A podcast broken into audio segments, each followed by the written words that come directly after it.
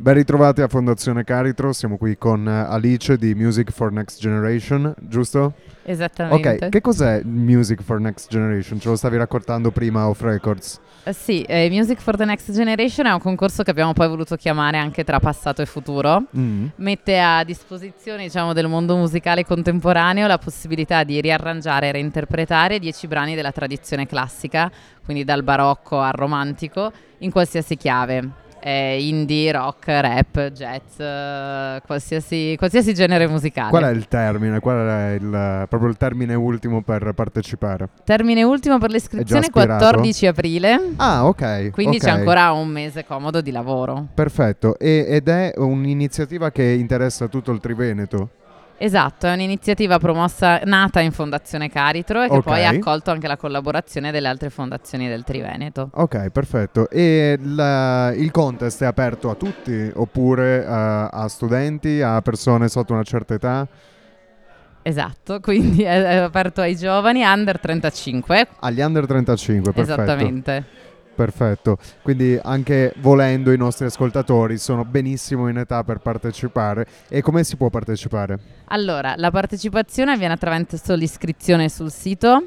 In mm-hmm. cui però si chiede già il caricamento della traccia audio, quindi ah, il okay. lavoro è di produzione prima del 14 aprile viene appunto caricato il nome della band tutti i dati ovviamente della band e la, e la, traccia audio, perché la prima selezione viene fatta dalla giuria attraverso le tracce okay. raccolte. Ok, chiaro. Venendo invece al tema di, di questa sera, non so se hai seguito la, mm-hmm. prima la conferenza e poi l'esposizione artistica. Uh, qual è la, la tua posizione relativamente al tema della salute mentale, soprattutto tra i giovani, tra gli universitari e gli studenti in generale?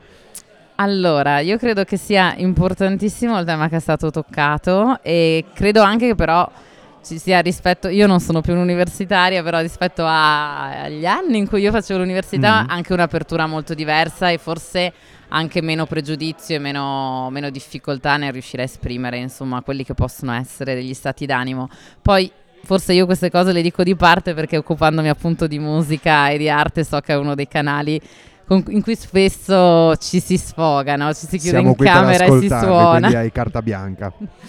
Ecco, quindi insomma sicuramente mh, anche aver concluso poi il momento con una performance artistica, secondo me risottolineato l'importanza anche di quanto l'arte e la cultura insomma abbiano anche nell'affrontare queste tematiche qui. Possono costituire una, una soluzione, una, esatto. una, via di esatto. fuga, un punto, un punto, di fuga.